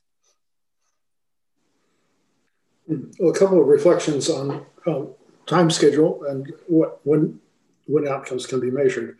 One observation I made at about the bank is that uh, people who work in operations, mostly like Abdo, correct me if I'm wrong here, uh, must have a pretty long time perspective. Takes several years to come to the development with national authorities, national academics, and others. Um, a legally sound, technically sound project takes five or six years to uh, complete it, takes two or three years to look back draw the lessons, maybe um, carry on with some parts. So I view that as at least a 10 year uh, time uh, frame. Whereas in the research community, the economist community in the bank often wants answers out of two or three years. They want to do a research study that shows that um, such and such a program of, let's say, conditional cash transfers, to use Abdo's example, um, had an effect in two or three years. Why two or three years? Because that's kind of the cycle on which academics get judged and promoted, particularly younger academics, as most of the World Bank economists were. They, they've got to get their publications out, and that, that means getting this stuff done quickly. And so there's that disjunction. Um, and there's a disjunction further between the 10 year time horizon of uh, a World Bank operation and when you might expect it to show effects on uh, health outcomes. Maybe you could see quicker effects on financial protection. I think you could, but to change um, major health outcomes, sometimes you could see that in 10 years or less, um, particularly some infectious disease projects. But if you're looking at a tobacco control project um, and prevention of initiation of smoking, the effect of that on mortality is 60 years away. Um, and the effect of uh, hepatitis B immunization on uh, mortality from liver cancer is 40, 50 years away. Uh, so those time horizons need to be built in uh, to project design and in the conversations. It isn't particularly easy. And, um, but all I would note, I guess, basically is a what I perceive to be as a relatively short-term view of the academic economic research in the bank and the longer-term view of World Bank operational staff. Thank you. Thank you. This brings in one the uh, complementary question about the the assumption which were brought into the uh, WDR and uh, especially related to the, uh, the, the global burden of disease and the way the well, the two came, came together. So far as, as I remember in the fabric of the of the report, the uh, the global burden of disease result came pretty late. That was it. Excuse me. Came, came in late. I mean, you you got them at uh, in the final stage of the writing of the report, if I'm if I am not mistaken. And uh, Emmanuel Björn is uh, asking, uh, uh, can you share with us further insider knowledge around which assumption incorporated into the report, GB, GBD-based analyses were most con contentious? Uh, that is, and the differential valuation of life, or CEA that trace time delimited benefits. So what kind of debates were, were taking place at the time of the preparation of the report around the, the GBD, its value, and the, the assumption associated with it? Well, um, the generation of the burden of disease numbers began the attempt to do that right at the beginning of the WDR exercise. It, it took a long time, and I think it's correct, whoever noted that we didn't have the results until fairly late in the day to use. We were able to use them. Um, about um, two thirds or three quarters of the way through the project, Summers asked me how far along was the burden of disease work that we had, he observed, spent a lot of money on. And what was the probability that we would have it in time to use? I said the probability was 0.8, 0.9. Um, Summers looked at me and said, not good enough.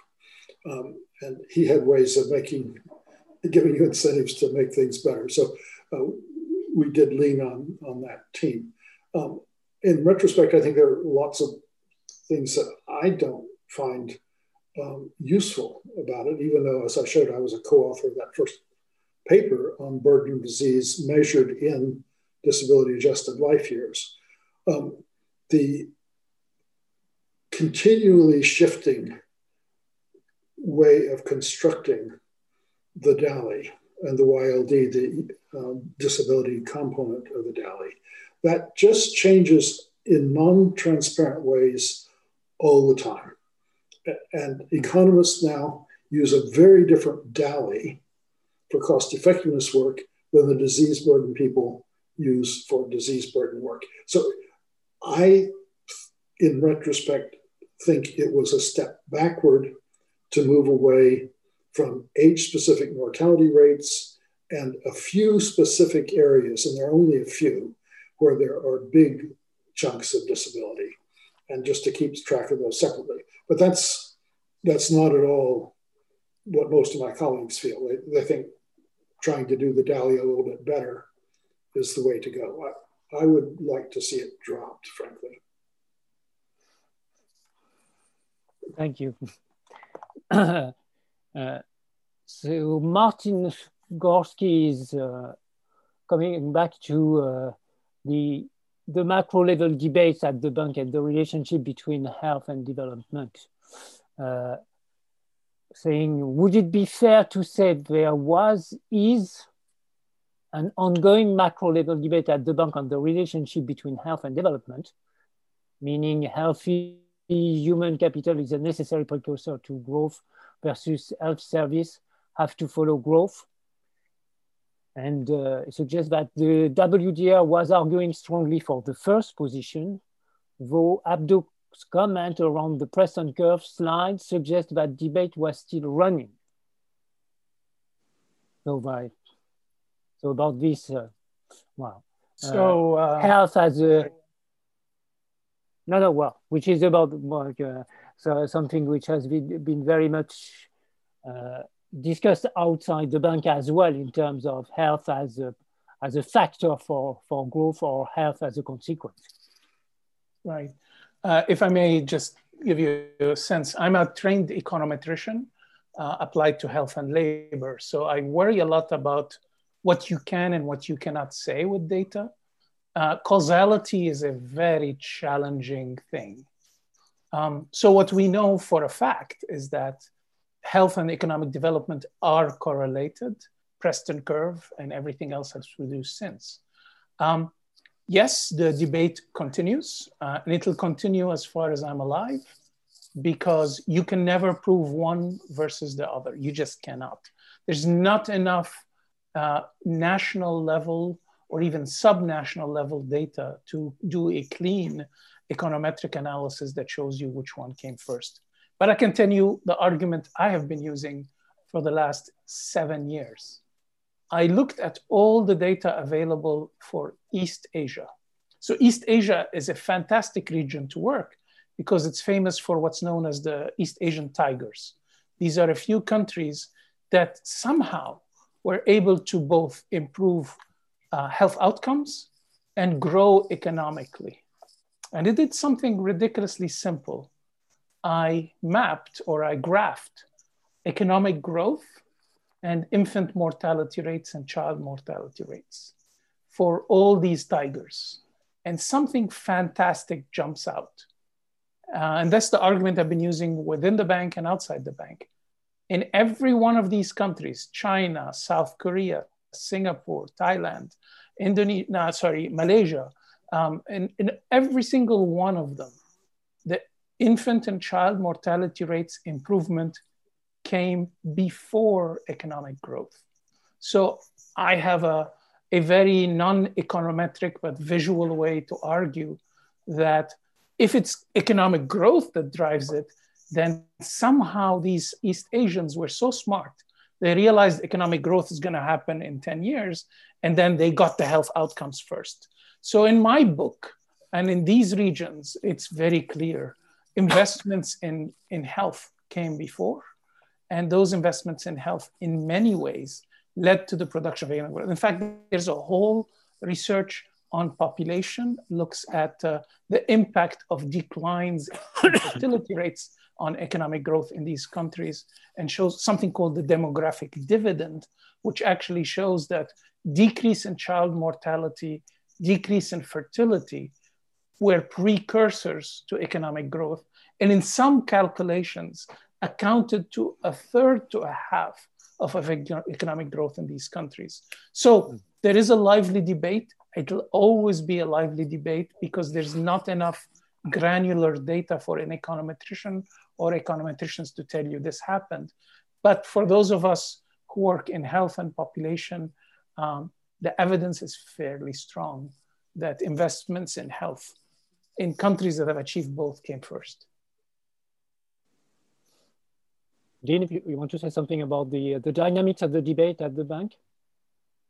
Um, I, I'm more aware within the bank of the argument about the extent to which income growth or income level affects mortality uh, rather than the other way around on the effect of mortality or health on uh, income growth. I absolutely agree with the power of the examples where the economic growth has followed uh, the improvements in health. I mean, China is perhaps the most striking example of that, um, but the other East Asian countries and other countries as well.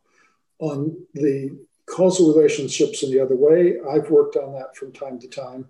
Um, the my conclusion, but it's I think not quite the standard conclusion yet, is that when you do the econometrics as well as you can, given the major limitations of these cross-country uh, time series data, if you do the econometrics as well as you can, you find that the effect of income growth on the rate of decline of under five mortality is much less than a literature of 10 or 15 years ago, including some literature generated for the WDR, that you don't see much effect of income growth or income level on uh, mortality, or at least child mortality.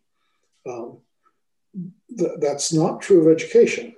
When you do the econometrics right as I would define it, I'm not an econometrician, uh, you don't see a reduction in the effects of education. Don't see much of a reduction.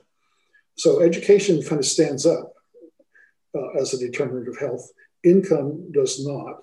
Um, and again, the interpretation I put on it is that it's really a question of some countries have bought the cheap technologies and invested heavily in the right things. Didn't cost them much. They could do it when it was poor, when they were poor.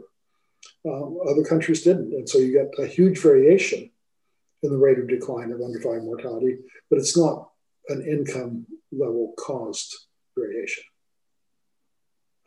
Thank I you. That, I don't think that's settled among economists. Uh, and we have uh, one more question about the uh, the legacies of the of the report. Uh, Manjari asking about uh, could you reflect more on the importance of the report and ensuring similar work for Bill Gates and the Gates Foundation. So coming back to the various places where the report were, was taken in or not. Um, there was um, a major article in the New Yorker or someplace about William Foege, who was a famous um, head of CDC, I think, and public health um, physician, uh, who was a, an early advisor to Bill Gates. So the story I read, and I don't know this personally at all, was that Bill Gates had asked Bill Foege uh, for some suggestions on what to read about health. And one of the suggestions was WDR 93, uh, which he read and felt convincing. Um, he then had some correspondence with Larry Summers. Summers shared part of that with me a little bit later, saying how much the report had influenced his thinking about where the foundation could do the most good with the amounts of money it had. So I, I think it's a, at least plausible that the report, uh, by pointing to the big the large amount of really low hanging fruit that was out there uh, influenced uh, the early days in the foundation. Um, Gates has continued to be involved with the disease control priorities, for example. Um, I've been in meetings with him where it's just extraordinary the kind of specific details he would pick up out of 200 pages of background, thickly condensed background material. Um, so he, he's picking it up. He's not just skimming it. Uh, well, can I push you a little bit further on this? Because would you, do, well, to some extent, one may say that what has been taken in by the Gates Foundation, uh, the Gates Foundation, or least advocated, is the uh, uh, the the DALYs and the GBD kind of assessment and uh, and uh, evaluation, but the the ways you the report and the the disease control priorities try to uh, advocate and provide tools for central planning and therefore for having uh, an overarching health system oriented approach involving all sorts of disease and a comprehensive picture uh, has not been much at the at the center of what the the Gates Foundation is doing, or or am I mistaken that uh, the what the foundation has been doing is much more in tune with the uh, the the disease oriented kind of programs that dominate in global health. Let me comment on that. Um, I, uh, I can take more time, but I might get interrupted by a call that I'll have to tell her that I'll call her back shortly. So uh, apologies in advance, but I'm, I'm um, happy to take some, some more time. Um, the Gates Foundation has supported the Institute for Health Metrics and Evaluation at the University of Washington under Chris Murray's leadership. Um, and supported it extremely generously in terms of the kind of money that goes into demographic and epidemiological research. Uh, they have ended up essentially with no competition. Uh, the quality of their work, and this is a judgment of mine, but others differ, a lot of the quality of their work is poor. Uh, the broad objective of the work, I think, is reasonable. Um, but you don't need to try to redo it every year, every five years.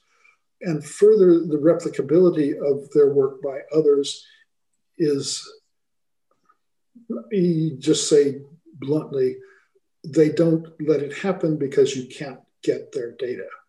Uh, in many cases, some cases you certainly can. But for example, I worked uh, quite a bit with a um, person at WHO who deals with Werner disease.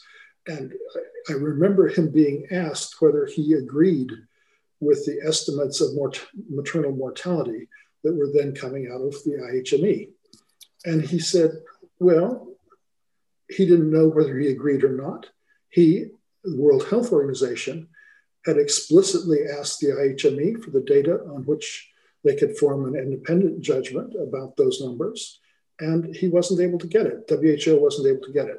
Mm. Uh, so they they have a monopoly position and are not easily challenged uh, because of uh, both the monopoly and also the maintenance of closed data sets. And you know that's why the journals let that happen. I mean, I thought it was a prerequisite for publication in scientific journals that the I hope you've asked uh, Horton at Lancet, Dean, why that is. I've asked him. You know, to tell you the truth, I, he gets a lot of heat for the publication of. You know, I just got in the mail the Lancet with that thick. Of, you know, the exact number of deaths from myocardial infarction in 1998 um, in Rwanda.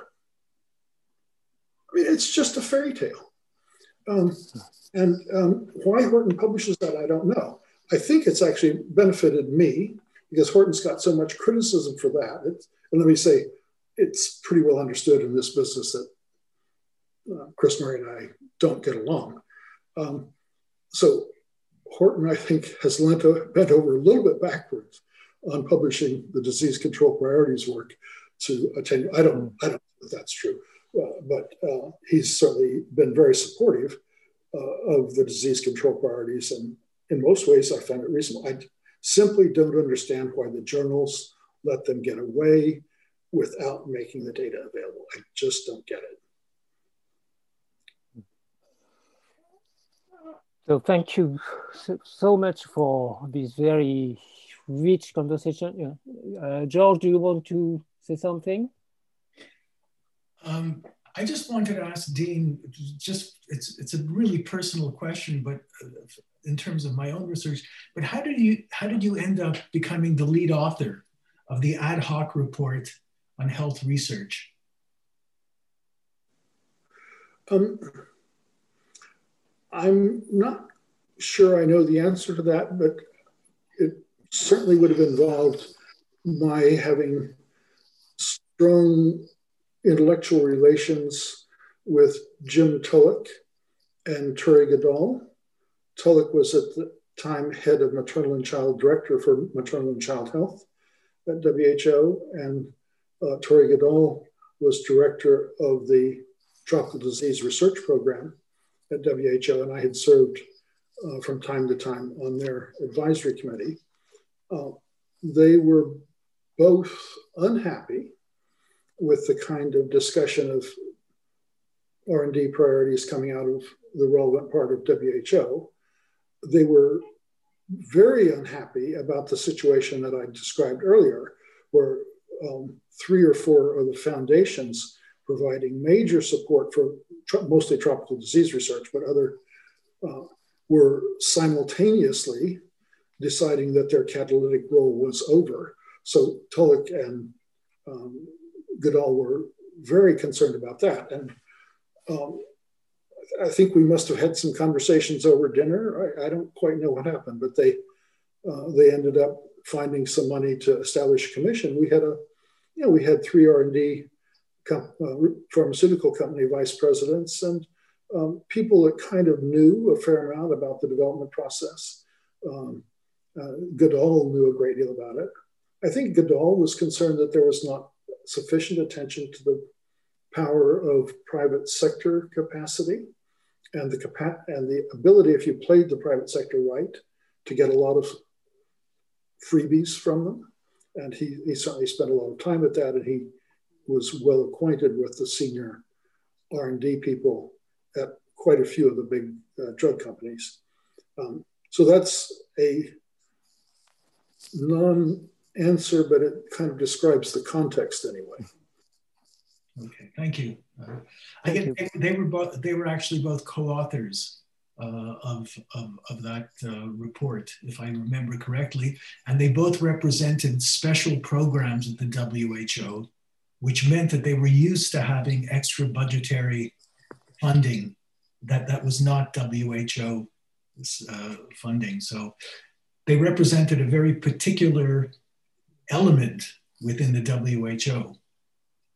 Well, I think that uh, uh I don't know the numbers for sure. I think that's probably much more correct for Godal and the Tropical Disease Research Program, uh, and that the Child Health Program was probably better integrated.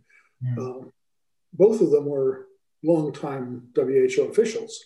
Uh, but to get back to a bit of the question about uh, Gates and relatively vertical programs or disease specific investments in new products and implementation, things like Gavi, where definitely there's a, a, strong flavor of concern with specific diseases in the disease control priorities work in the WDR 93. It's a way of thinking that I'm very sympathetic to, that Larry Summers is very sympathetic to, uh, that many of our colleagues are not sympathetic to.